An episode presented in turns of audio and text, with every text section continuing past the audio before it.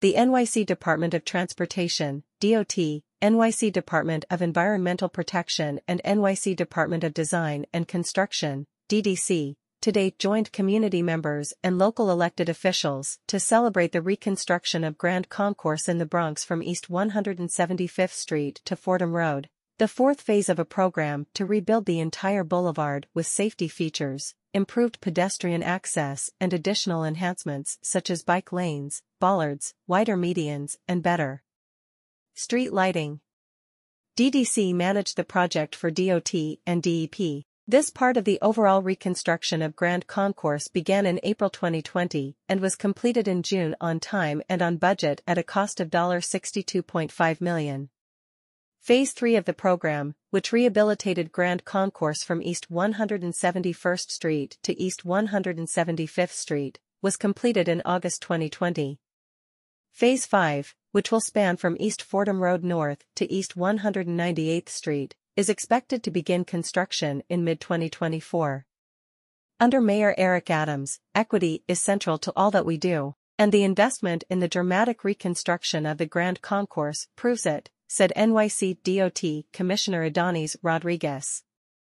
With special thanks to our colleagues at DDC, we are proud to now have the beautiful, tree-lined boulevard that Bronxites deserve, with so many new amenities, as well as the new bicycle lanes, traffic signals, and raised crosswalks that we know will make these communities safer.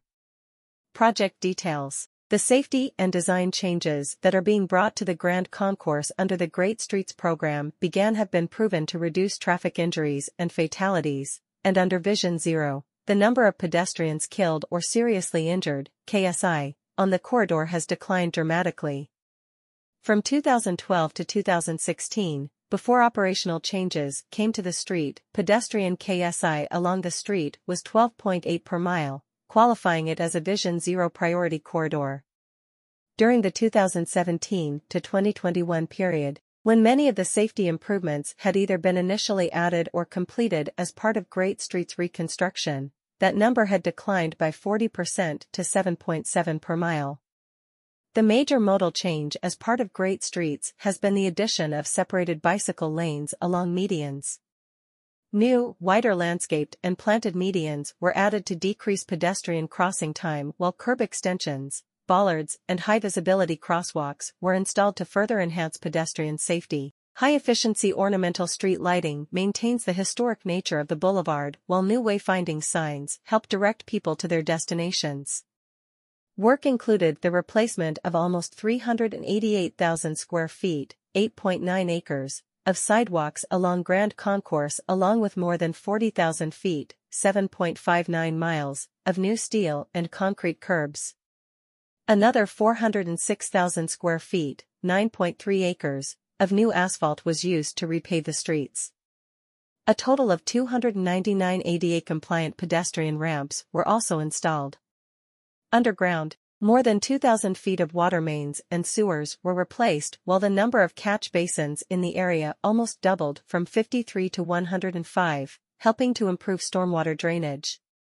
A total of 83 new trees were added and 13 older fire hydrants were replaced with new ones. About the NYC Department of Transportation The New York City Department of Transportation's, NYC DOT, mission is to provide for the safe, efficient, and environmentally responsible movement of people and goods in the city of New York and to maintain and enhance the transportation infrastructure crucial to the economic vitality and quality of life of our primary customers, city residents.